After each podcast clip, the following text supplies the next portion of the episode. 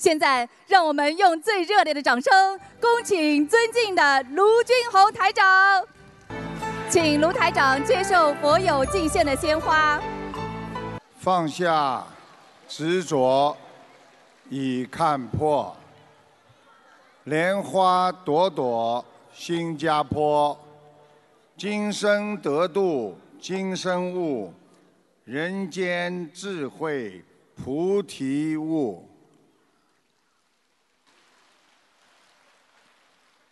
感恩大慈大悲救苦救难广大灵感观世音菩萨，感恩十方三世一切诸佛菩萨龙天护法的 Honorable Karayadi， 感恩各位嘉宾、法师和来自世界各国的佛友们、义工们。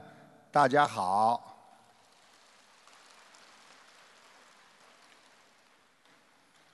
台长很高兴再次来到我们美丽的花园国度新加坡。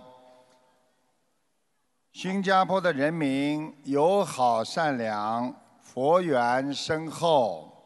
新加坡的风景优美，拥有中华传统文化的基础。 是全球最适合居住的国家之一。今天能够在此弘扬佛法、传承中华文化，希望我们新加坡的佛友与观世音菩萨广结善缘，佛光普照，离苦得乐。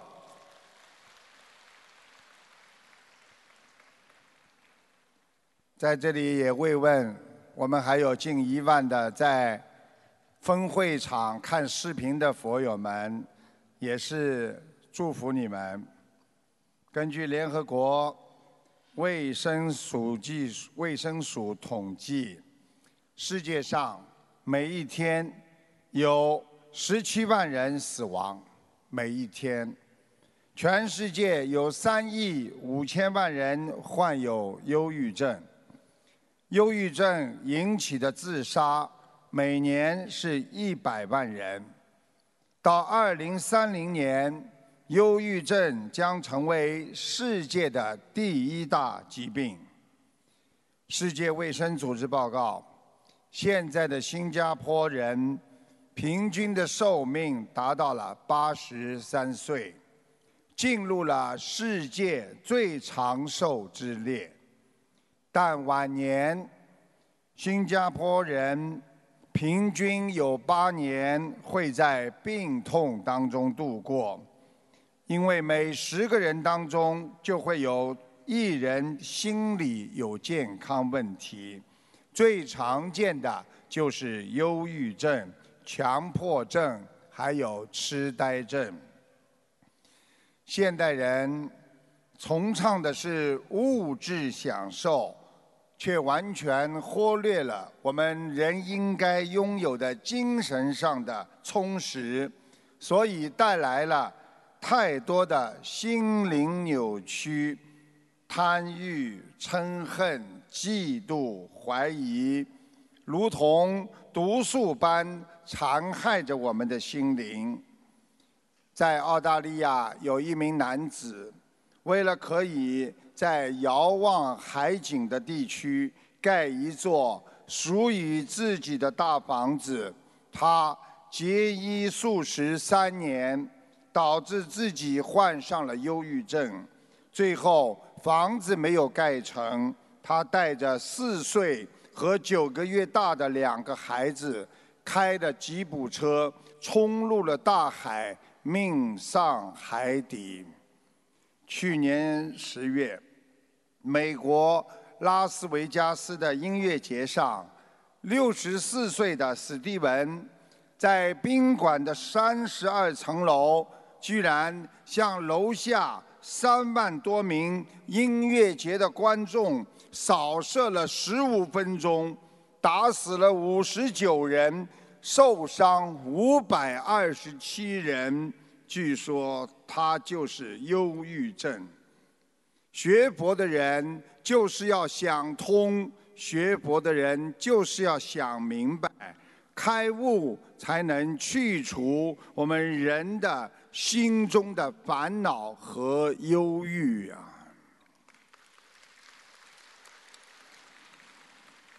人的命就在呼吸之间，学佛就是要懂得人生苦空无常。我们每个人来到了这个世界，生不带来，死不带去。 留下的只是一生的遗憾和悔恨。学佛就是在激活我们的慧命。人生在世，短短几十年，如过眼云烟。对于大千世界来说，我们人非常的渺小，只是一粒微尘。要学会放下。 一滴水怎么样能够才让它不干枯呢？只有把它放入大海。一个人怎么样才能解脱痛苦呢？只有将你的心融入佛的智慧，你才会获得解脱。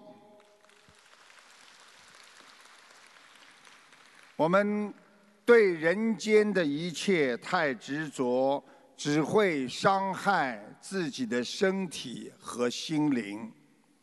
在古印度有一个国王，他叫嘎拿日巴，他和王妃的感情特别的好。多年来，两个人两情相悦，难舍难分。有一天，国王突发奇想，他想考验一下。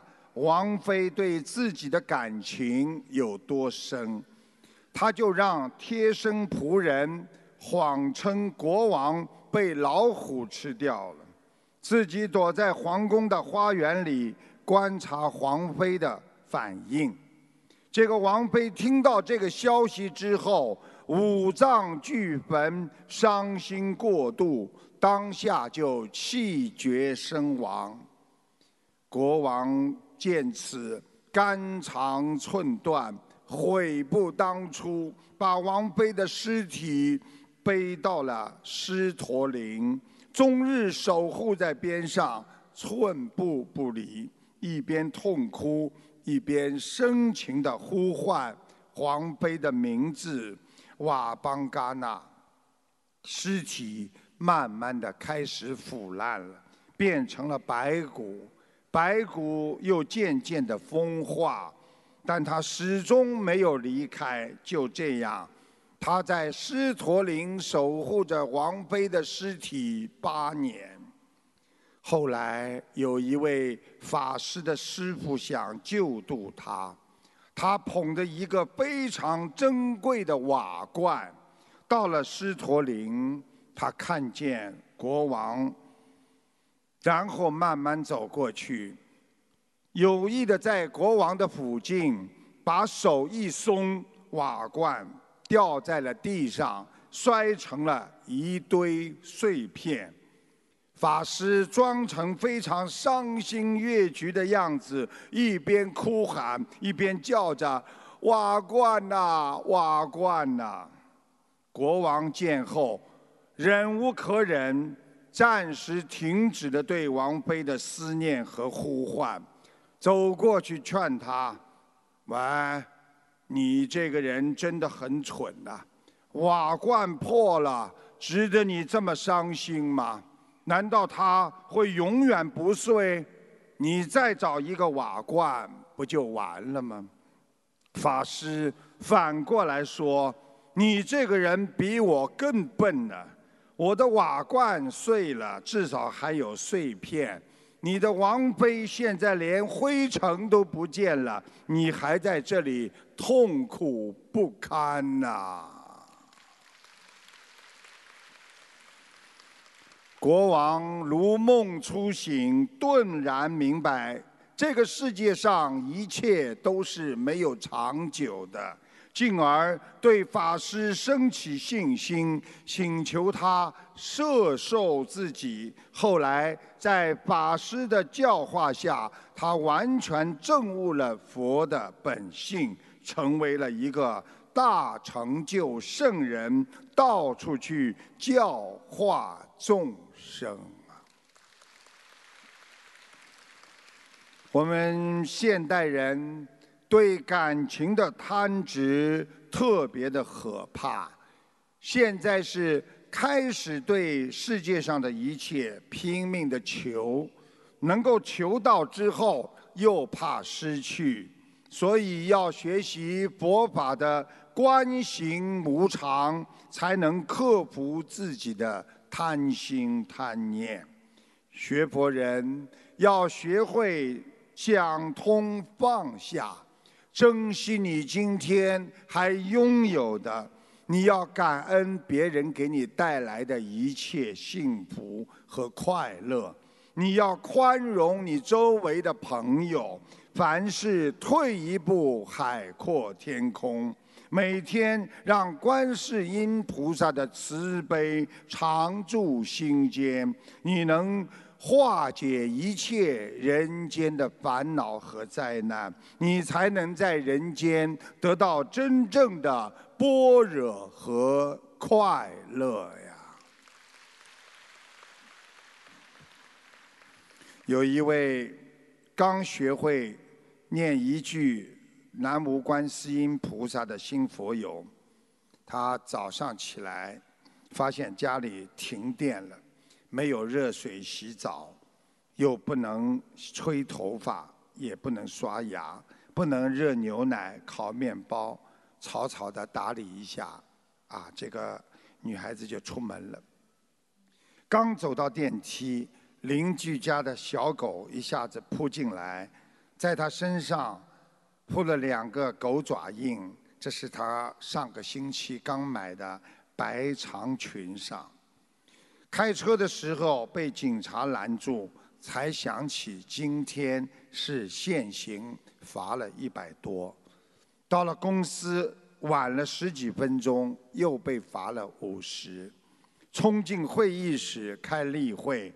老板正在宣布工作调整的名单，他的业务居然被无故暂停，他的职位被一个不学无术懒人所取代。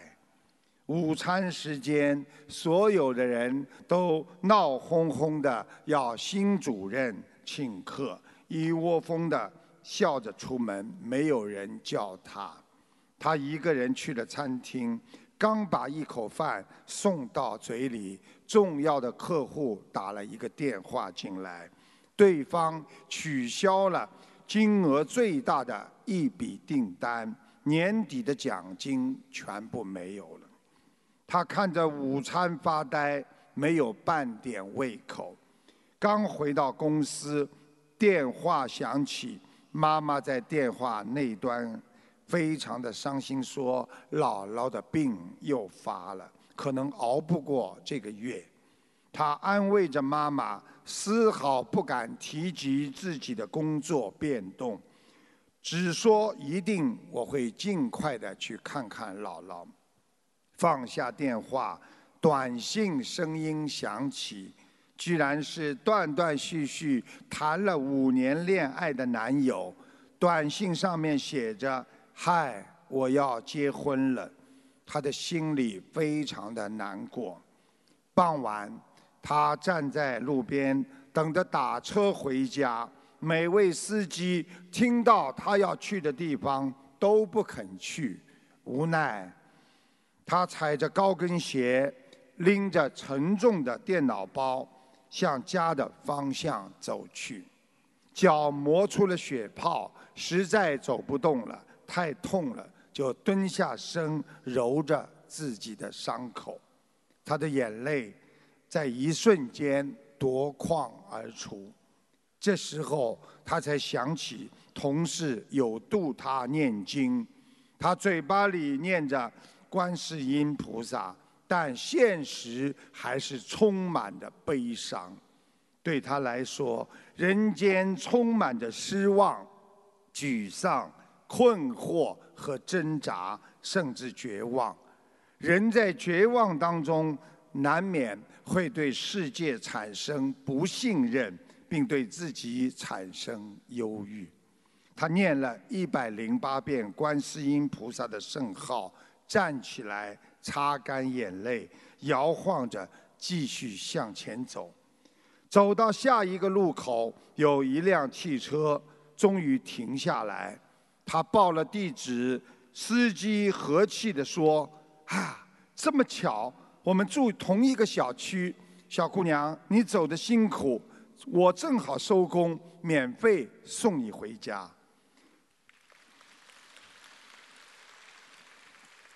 他连声道谢，上了车。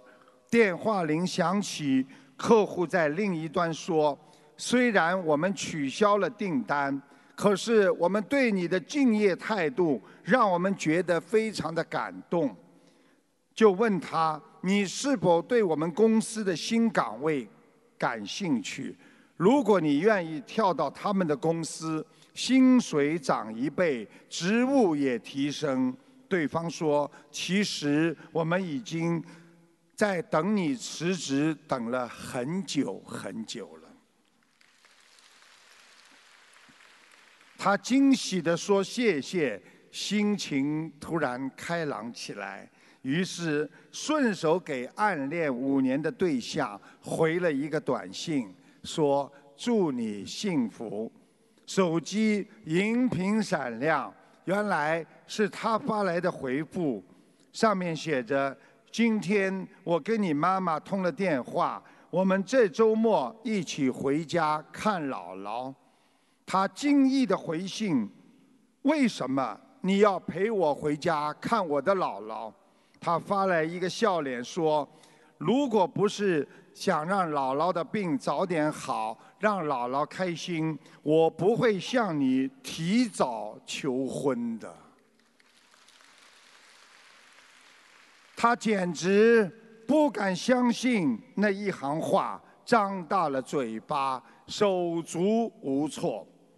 他眼圈一下子红了，一路抿着嘴笑。回到家，拿出钥匙，邻居家的门先开了。邻居笑眯眯地说：“哎，我们今天遛狗回来，发现你家的电闸坏了，就叫我老公帮你修好了。”在他的背后，那只小狗探出头来，汪汪地叫了2声，欢快地摇着尾巴。他推开了家门，念了一句感恩大慈大悲救苦救难观世音菩萨。所有的修心都会有一个结果，所有的果却未必都马上会有你的种下的因。所以，好好念经，要耐心等待。栽什么树，结什么果。修心最重要的是，只管耕耘，不问收获。我们因要懂果，守得初始心，等待善果的来临。记住了，你种下去的，它一定会长出来。修行人要随时随缘随喜，要随遇而安呐。我们人间的福气，不要让它在年轻的时候就去享受掉，因为福靠行善来储存的。并且福气一经享用，会消瘦的很快，所以很多人拼命的在使用自己的福气。过去别人说叫消福消瘦。我们很多人夫妻2个经常的一直在一起不觉得太太对你这么好，整天的要骂就骂，要讲就讲任性惯了。一旦太太给你的福分用完了，可能你也就会落得非常悲惨的遭遇。就在上个月，澳大利亚的墨尔本，一对老夫妻已经结婚40年，男的67岁，女的62岁。妻子一直非常呵护自己的先生，要什么给什么。福报可能他们两个用尽了。就在先生又要求妻子陪他旅行的时候，他的妻子说：“我不愿意。”他的先生居然拿出枪，连开2枪，在他的头部，让他的太太死亡。所以，我们人不要不懂福气，再多的福也会用尽。所以，知足常乐，要珍惜佛缘，珍惜你身边的人给你带来的任何的因缘和善缘呐。 记住了，很多人说我们求佛之后为什么不灵呢？学佛不是在灵验后才去学，而是在你坚持学佛之后，它才会灵验的。人有压力，是别人比你努力；人有大压力。 那是成功的人依然还在努力，所以我们学佛人的努力不一定马上成功，不成功并不是永远不会成功，而是正在种植你成功的种子。一个幽默讲人的一生。 我们人从小生出10岁前，被迫参加各种课外活动，学习画画、学习音乐等，多数是为了父母的面子和期望。那这是看你的智力。20岁，死啃堆积如山的书籍，应付多如牛毛的考试。 那是看你的凑合力。30岁到处去投简历，着急找不到工作，那是看学历。40岁为了买车贷款变车奴，买房子变房奴，那是看你的支撑力。 50岁，为了自己的孩子的未来操心，省吃俭用，努力存钱，那是看你的精力，拼你的体力。60岁，终于有了自己的生活，却发现马上要退休了，又开始担忧退休后怎么办？要看日历。 70岁，花费大部分的精力来养生，却发现还要养外孙，拼耐力看黄历。到了80岁的时候，浑身病痛，不能走动，天天看着病历。临死前。 发现原来买一块墓地都贵得要死，一气一下，最后看舍利。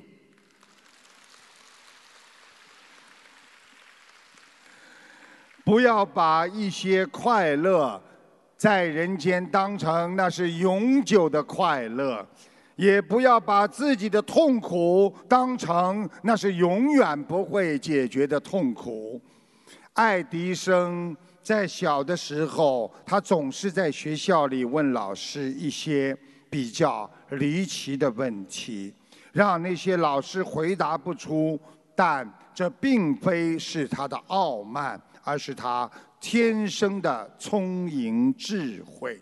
有一天，爱迪生放学回家，老师给了他一张纸条，信封封好，叫他。 交给他的妈妈，结果他回到家，交给了他的母亲。妈妈把信打开之后，妈妈看着，一边看一边流泪。爱迪生看见他的妈妈流泪了，就问：“妈妈，老师说什么？于是妈妈大声地念给孩子听。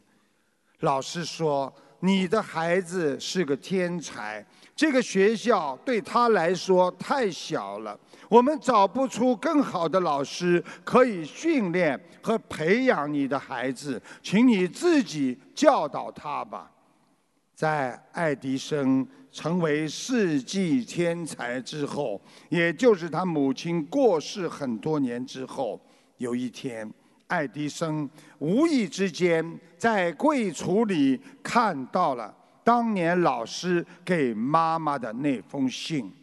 他打开一看，原来纸条上并不是他妈妈告诉他的，是这么写的：“你的孩子有智力上的缺陷，我们不能让他继续留在学校就读，他被正式退学了。”看完信之后，爱迪生的心情非常难过，但非常的激动。他在日记上这么写着：“爱迪生是个有智力缺陷的小孩，但是他的母亲让他成为了世纪的天才。”所以，我们学佛人要多讲正面鼓励的话，能够帮助改变别人的命运。人间遭遇这么多的都是暂时的现象而已。而我们有些学佛人动不动就指责别人，你着魔了，你要下地狱。其实这些不会给他带来正面的能量。我们要脱离凡夫的所为，平时多多的学佛，多多的帮助别人，管理好自己的内心，面对人生的苦难和人生的名利观、情观、生死观，要正面的去想，知足无常，懂得放下。在学佛人的境界当中，这个世界一切都会改变，没有绝对的事情。想得通，想不通，只在你一念之间。任何事情发生了，要学着孔老夫子所讲的中庸之道，不偏不倚，许愿、放生、念经，从人生的惊涛骇浪当中回到你心中宁静的港湾啊。有一位老和尚，他凡是遇到居士想出家，他必定要安排那些居士去做一个事情，就是扫地。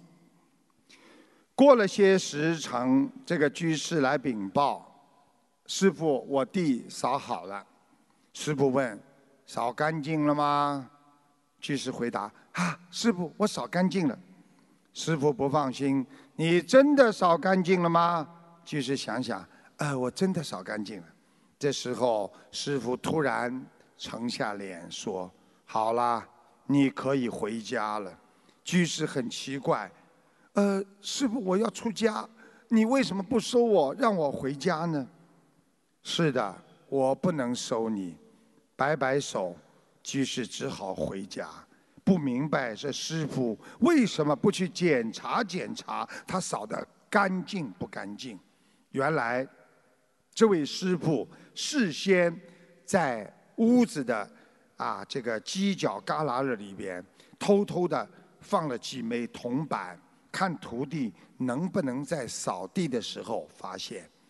大凡那些心浮气躁或耍滑的居士，都只会表面上扫一扫，不会认认真真的去扫那些犄角旮旯处的，因此也不会捡到铜板交给师父。他的师父就是这样看出了徒弟的破绽。如果他们捡到了铜板，不交给师父，那破绽就更大了。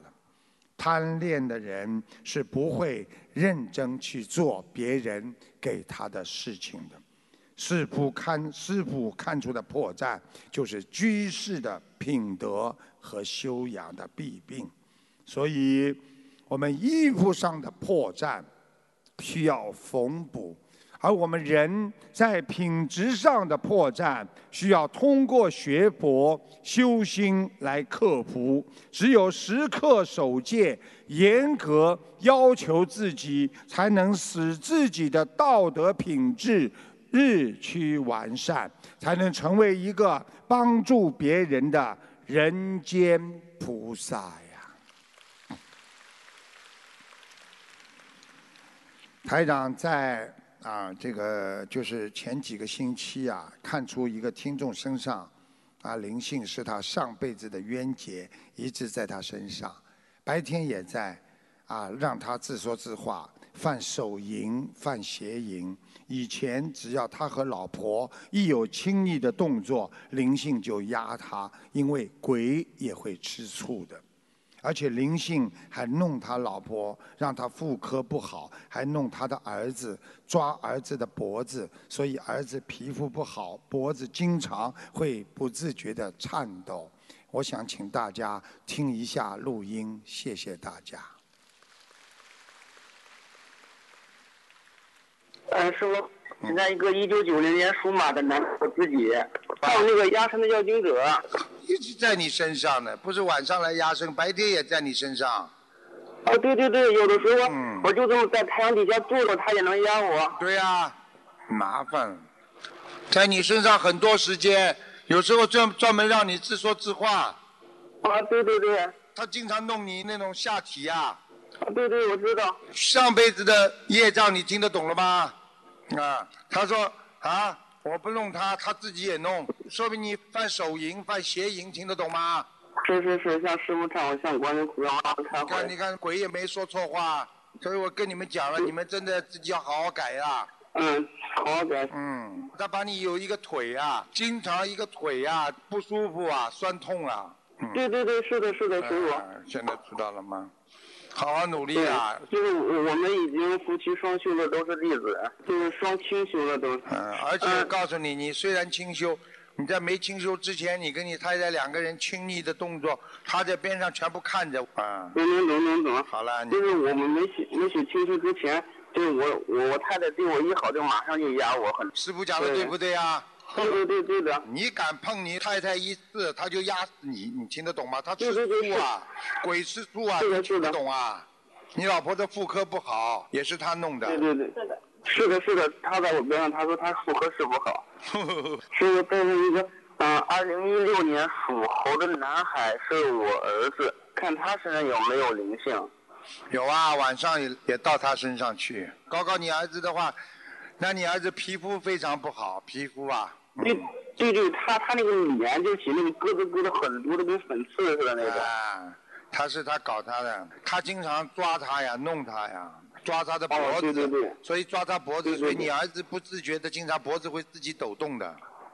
对对对，他那个脖子就是老是点头的。现在知道了不啦？他抓他脖子呀。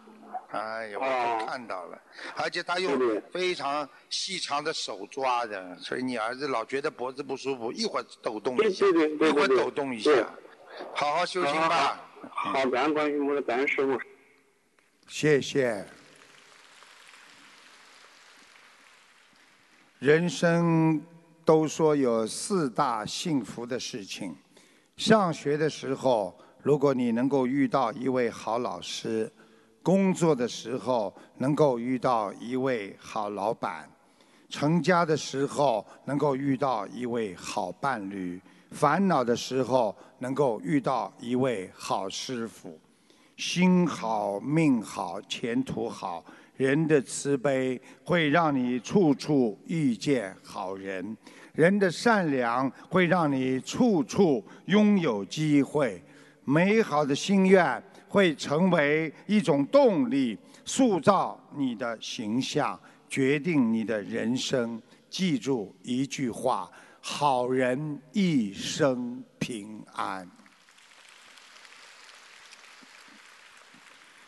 有一位月传禅师，是一位善于绘画的高手。可是他每次作画前，这位师傅必须坚持购买者先付款，否则他绝不动笔。这种作风常常遭到世人的批评。 有一天，一位女士请月传禅师帮她做一幅画。月传禅师问：“你能付我多少酬劳啊？”“你要多少，我就付你多少。”那女子回答说：“但是我要叫你到我家去当众作画。”月传禅师答应了。 原来那女子家中正在宴请宾客，月传禅师以上好的毛笔为她作画，画成之后拿了酬劳就要离开。这时候突然，这位女士对桌宴上所有的客人说道：“大家听了，这位画家只知道要钱，他的画虽然画得很好。” 但是他心地肮脏，金钱污染了他的善和美。出于这种污垢心灵的作品是不宜挂在客厅的，它只能装饰我的一条裙子。说着，进屋拿出自己穿着一条裙子，要月禅禅师在裙子的后面作画。月禅禅师问道。 你出多少钱？女士答道：“随便你要多少。”月禅禅师说：“纹影200两。”这显然在当时是一个特别昂贵的价格，但是那位女士爽快地答应了。月禅禅师按照要求在裙子上画了一幅画，就走开了。 很多人怀疑，为什么只要有钱就好？你受到任何侮辱都无所谓呢？月禅禅师，你到底心中有什么想法呢？原来，月禅禅师居住的地方经常发生灾荒，富人不肯出钱救助穷人，因此他自己筹资建了一座仓库，储存稻谷以供赈济之需。又因为他的师父生前非常慈悲，曾哭着许下大愿。 愿帮助当地的民众消除灾荒。他要建作一座寺庙，但不幸其志未成，师父就作画了。月禅禅师立志要完成师父的遗愿。当月禅禅师完成的意愿之后，他抛弃画笔，退隐山林，从此不复再画。我们学佛人在人间，你为了学佛，有时候在别人不理解你中，你会受到一些语言的侮辱。 佛法的忍辱精进，就是让我们知道，只要坚持自己的行为是正直的，是为众生的，你就不必去计较别人对你暂时的不理解，要把完成自己的正信正愿放在首位呀。想改变人生的境界，先要改变自己的态度，不要去为那些还没有努力的未来去担忧。我们只为当下存在的现在而要去努力呀。 实际上，每个人在学佛当中，努力和理想之间，永远那是艰苦、失败和成功之间。但在你心中永恒不变的，那就是你的忍耐与精进之心啊。我这几天经常跟大家讲，很多人说为什么他们不尊敬我啊？为什么谁不尊敬我？谁不尊敬我？台长告诉你们，你们不要去抱怨、埋怨别人不尊敬你。你要想让别人尊敬，不如先要让自己变得更加的高尚啊！所以。 你抱怨自己的命差，不如让自己先善良。对人要广结善缘，你就会拥有贵人缘，你的命运就会改变。在2007年的一个寒冷的上午，在美国华盛顿的一个地铁站里，一个男子用一把小提琴演奏了6首。 巴赫的作品，共演奏了45分钟左右。他的前面地板上放的一顶帽子，显然这个人就是一位街头的卖艺人。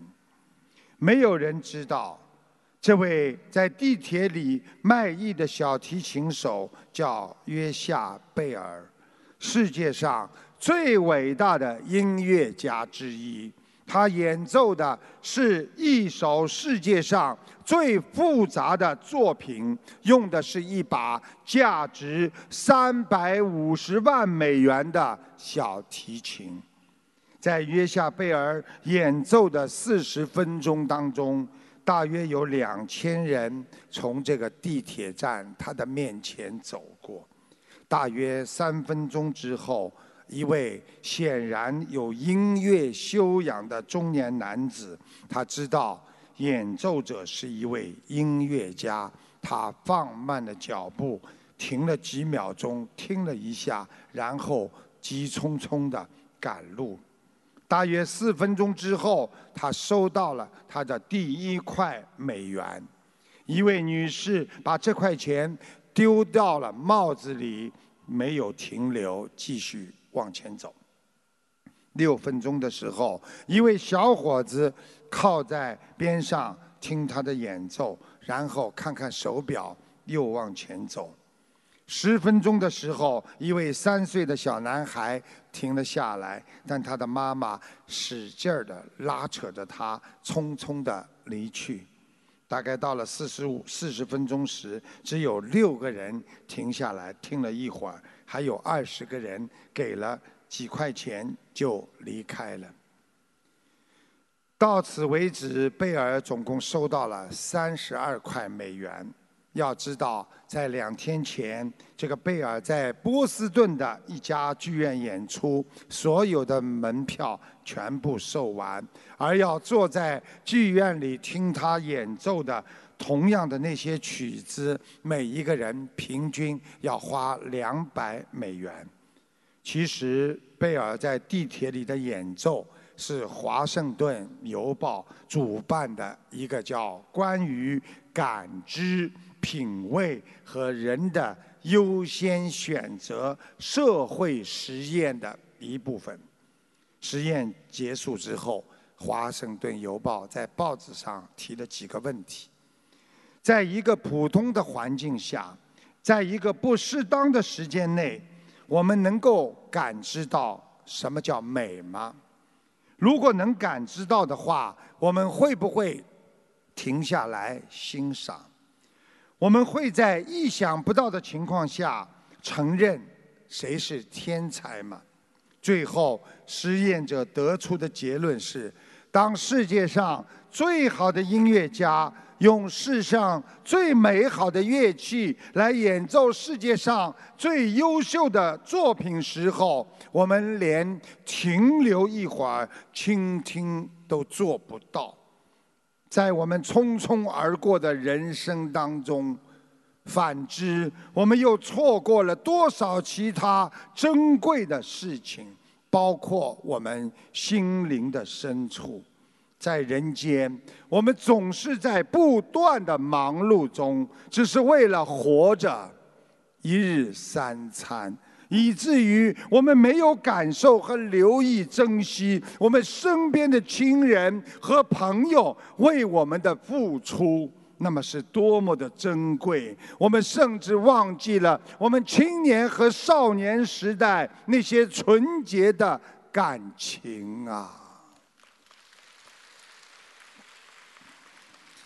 我们人像个陀螺一样，每天在金钱、地位、色欲当中轮回不休。我们拥有了一些明明知道它会失去、不能长久的利益，而得到的却是每天在伤害我们的烦恼、恐惧和忧郁呀。我们忘记了为什么在人间活着。我们总是活在自己设计的一个未来当中，忘记了生活当中除了竞争和财富，人还应该有良心、慈悲、理解、慧命和喜舍呀。如果我们把拥有和财富当成了生命的全部，那么我们就错过了人生真正的意义。希望我们大家好好学佛，天天的拜佛，心中拥有慈悲，你会在人间拥有得到无限的爱呀。有一位45岁的男同修，因为邪淫，去年8月查出了感染了艾滋病。医生说终生都要服抗艾滋病病毒的药物。同年8月份，同修开始修心灵法门，3个月后设立了佛台，现在已经许愿吃全素，并经常念小房子烧。许愿放生，放了3000多条鱼。今年2月再次检查，医生突然宣布免疫力在恢复，病毒的检测也出不来了。请大家听一听，就是2星期前的录音。谢谢大家。喂，师父你好。先分享一个同修的一个案例，就是有一位男同修是45岁的。因为邪淫，去年8月份查出了感染艾滋病，9月开始服用艾滋病抗病毒的药物，然后医生告知每天都要服用，而且是终身都要吃这个药的。然后同年8月份呢，就开始修行心灵法门，然后3个月后呢，设立了佛台，现在已经许愿吃全素，21张一波的小房子在烧诵，然后每天坚持念1到2章，然后2018年许愿放生。3000条的鱼一直在放，然后2018年2月开始再次检查艾滋病的这个病，然后免疫力正在恢复，后来那个病毒检测也检测不出来了。非常好啊，我告诉你，身上什么样的病菌病毒它都会消掉的，能够长出来它就能消掉，菩萨保佑了。但是他千万不能再邪淫啊，他再邪淫死得更快。哦，好的好的，坚决不能动的，一动他这条命就没了。好的好的，感恩师父，感恩观世音菩萨，感恩。谢谢。学佛人要理解人间的8个不字，一定会看破放下。不功高我慢，这个世界天外有天，啊，这个淡泊明志啊，宁静致远。当别人把你当圣人的时候，你自己千万不要把自己当成圣人；当别人不把你当成圣人的时候，你自己一定要把自己当成圣人。地位是有时间的，记住，地位是有时间的；钱财是身外的，身体是自己的。智慧那是长久的，名誉和学历代表你曾经拥有过，而智力代表你正在拥有当中啊。第二，不要随便的去承诺，言而有信，种下你的行为，就会收获到习惯；种下习惯，就会收获到你的性格；种下你的性格，就会收获到命运。一个人的习惯，就造就了一个人的命运。第3，不轻易求人。 把自己当成别人，你会减少痛苦，理解包容；把别人当成自己，你会同情不幸，柔性人生；把别人当成别人，你会尊重别人，不伤害他人；把自己当成自己，你会珍惜自己，珍惜生活。 能够认识别人，那是一种智慧；能够认识别人，被别人认识，那是一种幸福；能够认识自己的人，那是一种圣者贤人。第4，不要难为自己。 人本是人，不要刻意的去做人；世界本是世界，不必精心的去处事，因为这样你会很累的。人一生有3种境界：看山是山，看水是水。当人之初的时候，就是真实的显化。 看山不是山，看水不是水，那是人到中年，觉得这个世界一切都是虚假缥缈的。当你回归自然、返本归元的时候，看山还是山，看水还是水呀。第5，不要随便说话。 言多必失，沉默是金。记住了，倾听别人讲话，那是一种智慧，那是一种修养，一种尊重，一种心灵的沟通。平静，那是一种心态，一种成熟。第6，不要不尊重别人。 播撒慈爱，收获幸福。尊重那是一种心情，尊重那会使你拥有力量。当你自己学会尊重别人的同时，你会得到别人对你的尊重。再修心，再努力之后，你就会超越自我。第7，不辜负今生为人。 尊重人，那是一种崇高；理解人，那是一种豁达；原谅别人，那是一种美德；帮助别人，那是一种快乐。月圆是诗，月缺是花；昂首是春，覆手是秋啊。第8。 不要欺负弱者，同情弱者是人的一种品德、一种境界、一种心理健康。心理健康才能拥有智慧。记住，台长告诉你们：人有一分气量，就多一分气质；人多一分气质，就多一分人缘；人多一分人缘。 便多一分功德，积善成德，善德成性，善性成圣，慈悲成佛呀！现在很多年轻人不尊重父母。 爸爸妈妈年老多病，好不容易到了晚年，想过一个清静的日子，又要帮儿子看孙子。有位婆婆年近70，在大城市里工作，非常舒适的媳妇和儿子，要婆婆到城里去帮她的儿子儿媳看孩子。 这个婆婆舍不得家中多病的老伴，又不好回绝她的儿媳妇，最后只能坐火车到城里去了。有一天，他的儿媳妇下班回家，看到奶奶抱着孙子在看图说话。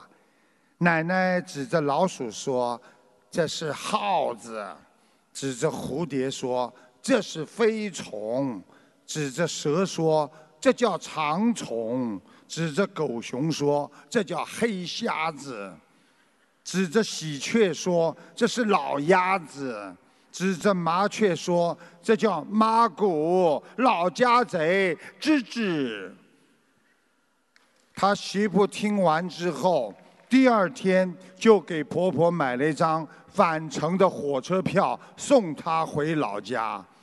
坐上车的老太太自言自语地说：“哼，小兔崽子们！不跟你们来点套路，我想回家怎么走得成啊？”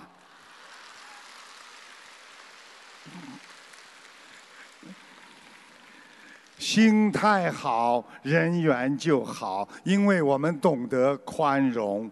心态好，做事就顺利，因为我们不斤斤计较。心态好，生活愉快，因为我们懂得了放下。学博人，别让脾气和你的本事一样大。越有本事的人，越没有脾气呀。心态好的人，处处圆融，处处圆满。好的心态能激发你善良的潜能，是你最大的财富。生命不是用来寻找答案，而是用来解决问题的。人有希望，才不会失望。所以中华传统有句谚语说：“能解决的事，你不必去担心；不能解决的事，你担心了也没用啊。”学佛人一切随缘，尽力而为，天下本无事，庸人自扰之。把握当下才是最最重要的。有两个笑话啊，希望大家能喜欢。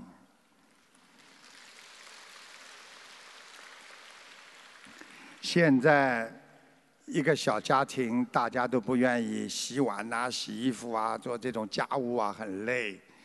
啊，这个小笑话说的是老婆啊，看到老公就跟他讲了：“老公啊，要过年了，碗呢通通给你洗，我们会发财的。”老公说：“为什么碗给我洗就发财了？”“哎呀，叫恭喜发财呀。”那么老公就说了：“哦，那这样，每天我回来的时候，啊，太太，你应该在这个夫人，你应该在门口跪着等我。那为什么呢？呵呵，那叫富贵迎门呐。”这个婆婆在边上一听，吵什么吵啊？两个人跟我一起去洗。那么老公跟老婆说：“那妈，那是为什么呢？”“这是为什么？那叫双喜临门呐。”所以人有时候很好玩，只要用心啊，其实在生活当中会发现很多欢快的事情。台长再讲一个笑话，你们要好好仔细听的，要品味的啊，要动点脑筋的啊。有一个男的叫老李，他从农村呢，来到城里，娶了一个老婆，娶了一个很厉害的老婆。一天呢，两人走到银行的一台提款机，老李和他老婆呢，两个人来取款。只听他老婆对他说：“哎，老头，6位密码，啊，讲好的，我按3位。”你按3位，我现在开始输密码了，啊，你站开一点。老李老婆很厉害，叫他站开一点。那个老婆啊，就3下。老李的老婆按完之后，就冲他说：“啊，老头子，轮到你了，安三位啊！”这个老李跑上去，偷偷的先安了三次退格键，滴滴滴，然后输入了6位密码，滴滴滴滴滴滴，等于密码全部被老李控制了，绝佳高手啊，魔高一丈啊！ 老李把取出来的钱交给老婆，只见他老婆抓过钱就往老李的脸上一扔：“你搞什么名堂啊？你敢背着我耍手脚啊？”按键响了9下，每个人只有6下，你9位数啊！啊，老娘怀疑你好久了。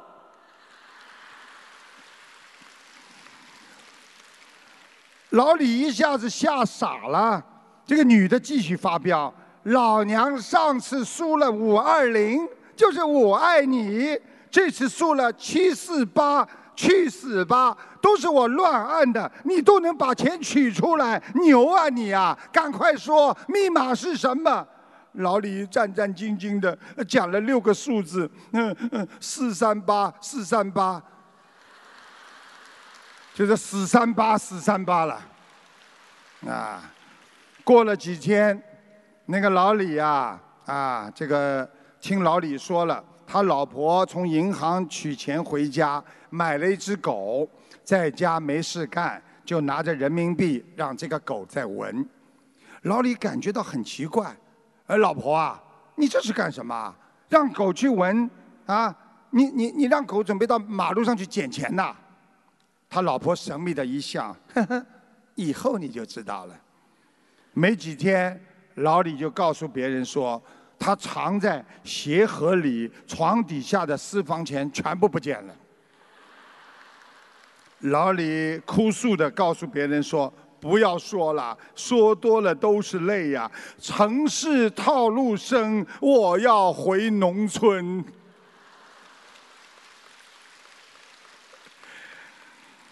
所以。 我们人的心灵实际上非常的脆弱，就是需要修补和觉悟。所以心灵法门就是让大家要懂得怎么样能够用自己的心来营造一个温馨的港湾。在这个世界上，人需要和平和谐，所以心灵法门就是希望大家能够将自己烦恼的心转换为一个非常精进的努力的心，慈悲别人。 爱国爱民，遵纪守法，要学会控制自己的心态。我们虽然不能改变环境，但是我们可以调整自己的心态。我们虽然不能控制自己的命运，但是我们至少可以解脱我们现在的苦难。一个朝着自己正性目标前进的人，整个世界都会给他让路。一个人有什么样的精神状态，就会产生什么样的生活现实。让我们好好的用慈悲的精神来爱护众生，来对自己的家人好，对朋友好，对每个人都好。好好的学佛念经，用慈悲心来感化别人。让我们每一天沐浴在佛菩萨的阳光之下，用慈悲来洗涤自己的贪嗔痴，我们一定会一门精进，好好学佛修心，一定会跟着观世音菩萨一世修成，早登极乐。今年呢，台长到新加坡来跟大家开示结缘，所以希望大家呢好好学佛修心。今天大家都看见了，希望大家告诉更多的有缘人，台长没有其他的目的，就是希望大家好好学佛修心，改变自己，让你们学习好、生活好、工作好、家庭好。我也希望社会好、国家好。我希望每个人都遵纪守法，每个人都爱国爱民，希望每个人都有高尚的情操，让我们这个世界充满着佛光普照。 好，今天呢就到这里了。那么台长跟大家明年再见。我每年呢来一次看看大家，希望大家学佛精进，好好学佛，要做一个好好的人，因为这个世界上需要更多的爱，需要更多的善良，需要更多的慈悲。 用我们的慈悲，能够感化所有的人，让社会变得更加的美好，让每一个人心灵都健康。现在不单单要身体健康，而且要心灵健康。所以心灵法门就是帮助大家心灵改变，所以身心健康，那才是我们真正的目的。 再一次感谢我们的法师们。 感谢我们所有的嘉宾们，还有所有的朋友们，还有所有的佛友们，感谢大家，谢谢大家光临，谢谢大家，感恩。